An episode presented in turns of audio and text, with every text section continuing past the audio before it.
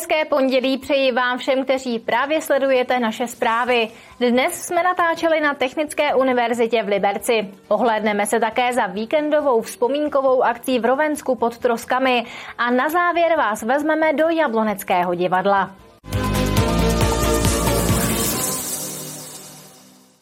Technická univerzita v Liberci nakonec neomezí svůj provoz, jak původně plánovala kvůli energetické krizi.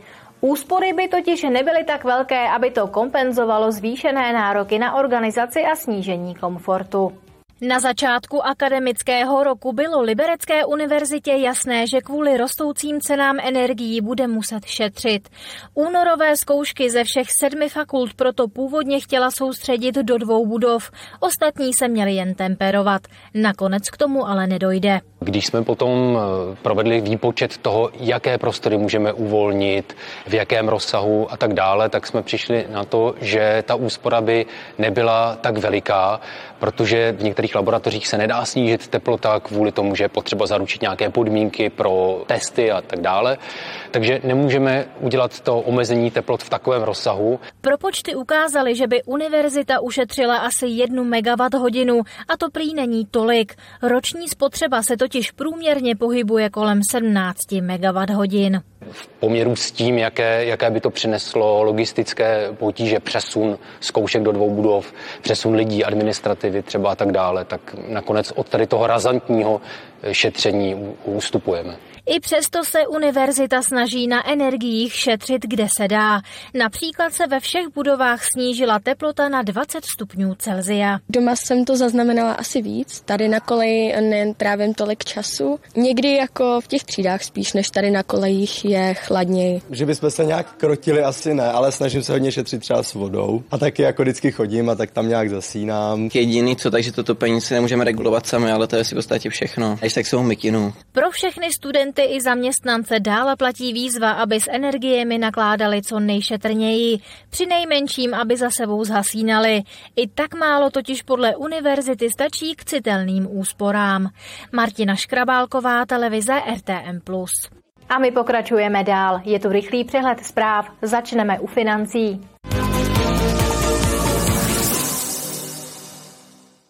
Na rekonstrukce opravy svých silnic přidá Liberecký kraj dalších téměř 300 milionů korun. Část peněz je určena na rozvoj cyklodopravy, část půjde i na výkupy pozemků potřebných pro plánovanou výstavbu druhé přístupové silnice do Liberecké průmyslové zóny jich. Nová silnice má zajistit napojení zóny na silnici 1 lomeno 35 a ulehčit přetížené ulici České mládeže. Ta je dnes jedinou přístupovou cestou do průmyslové zóny od průtahu městem. Vítězem prvního kola prezidentských voleb v Libereckém kraji se stal Petr Pavel. Vyhrál ve všech okresech kromě České lípy. Tady ve většině 56 měst a obcí zvítězil Andrej Babiš. Volební účast překročila tu před pěti lety, přesáhla 67%, což je celorepublikový průměr. Nejvíc lidí přišlo letos hlasovat v okrese Semily. Nejmenší účast byla zase na Českolipsku. O post hlavy státu se oba kandidáti utkají ve druhém kole volby, které se uskuteční 27. a 28. ledna. Lyžařským areálům v Libereckém kraji uškodil další déšť. Ještět kvůli tomu na pár dnů zavřel. Na Tanvalském špičáku zase nebude jezdit lanovka. Špičák byl o víkendu jediným střediskem, které bylo v Jizerských horách v provozu. Zaližovat si tam přijelo 16 lidí. Podle předpovědní Českého hydrometeorologického ústavu se očekává, že vhodné podmínky k zasněžování budou mít areály v noci z pondělí na úterý. Přesně před 80 lety obětovali členové paradesantní skupiny Antimony své životy za vlast. Zachránili tak tisíce lidí před jistou smrtí. Rovensko pod Troskami si společně s Libereckým krajem jejich hrdinský čin připomnělo o uplynulém víkendu. Během akce nechyběly přelety gripenů nebo tématické výstavy. Odvahu a nezdolnou vůli by jim v současné době záviděl kde kdo. František Závorka a Lubomír Jasínek se nezalekli ani toho, že za pomoc domácímu odboji druhé světové válce pravděpodobně zaplatí svým životem.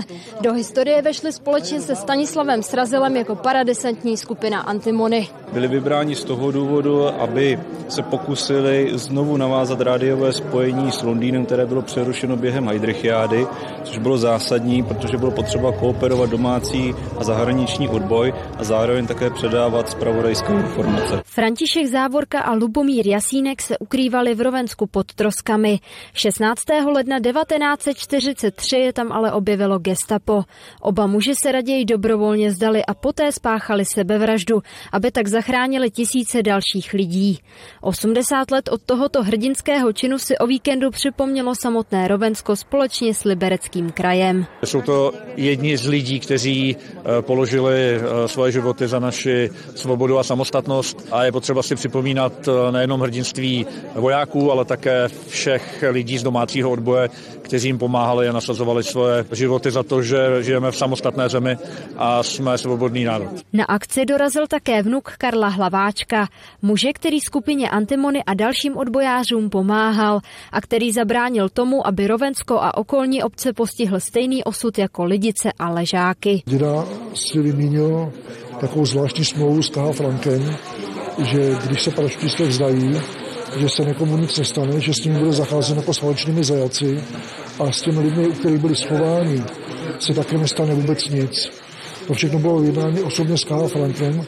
Karl Frank ze strachu snad o svůj život podepsal a odsouhlasil. Jako vzpomínku na padlé hrdiny položili přítomní květiny na všechna místa, kde došlo ke klíčovým událostem. Během pětní akce mohli zájemci zhlédnout také panelovou výstavu nebo ukázky operačních materiálů z druhé světové války. Kateřina Třmínková, televize RTM+. Jsou tu další stručné informace z dění v kraji. V Rokitnici nad Jizerou se bude letos na jaře za více než 250 milionů korun opravovat silnice. Investorem je Liberecký kraj, který na projekt žádá o dotaci z integrovaného regionálního operačního programu. Na přípravě projektu se pracovalo 10 let. Stavba je rozdělena na dvě části. Kromě samotné silnice se budou rekonstruovat i čtyři mosty, dešťová kanalizace a propustky. Obyvatelé Horní Řasnice v místním referendu těsnou většinou odmítli spolupráci s firmou, která v této oblasti plánuje výstavbu devíti větrných elektráren.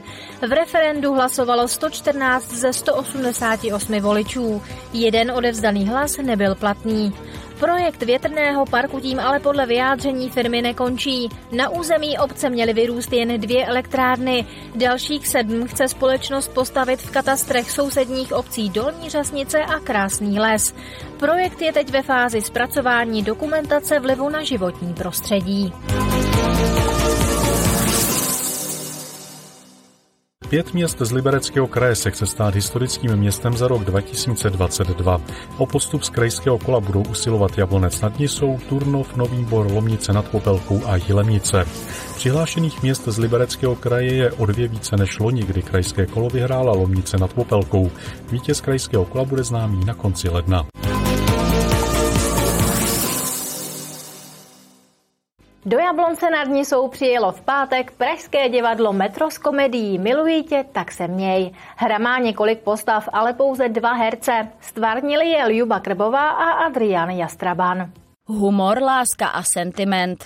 Těmito slovy by se dala popsat smyslná komedie od holandské autorky Marie Gosové. Hry se ujalo Pražské divadlo Metro. Jehož hlavním repertoárem jsou právě komedie. Velice úzkou spolupráci máme s skvělým eh, pražským divadlem Metro.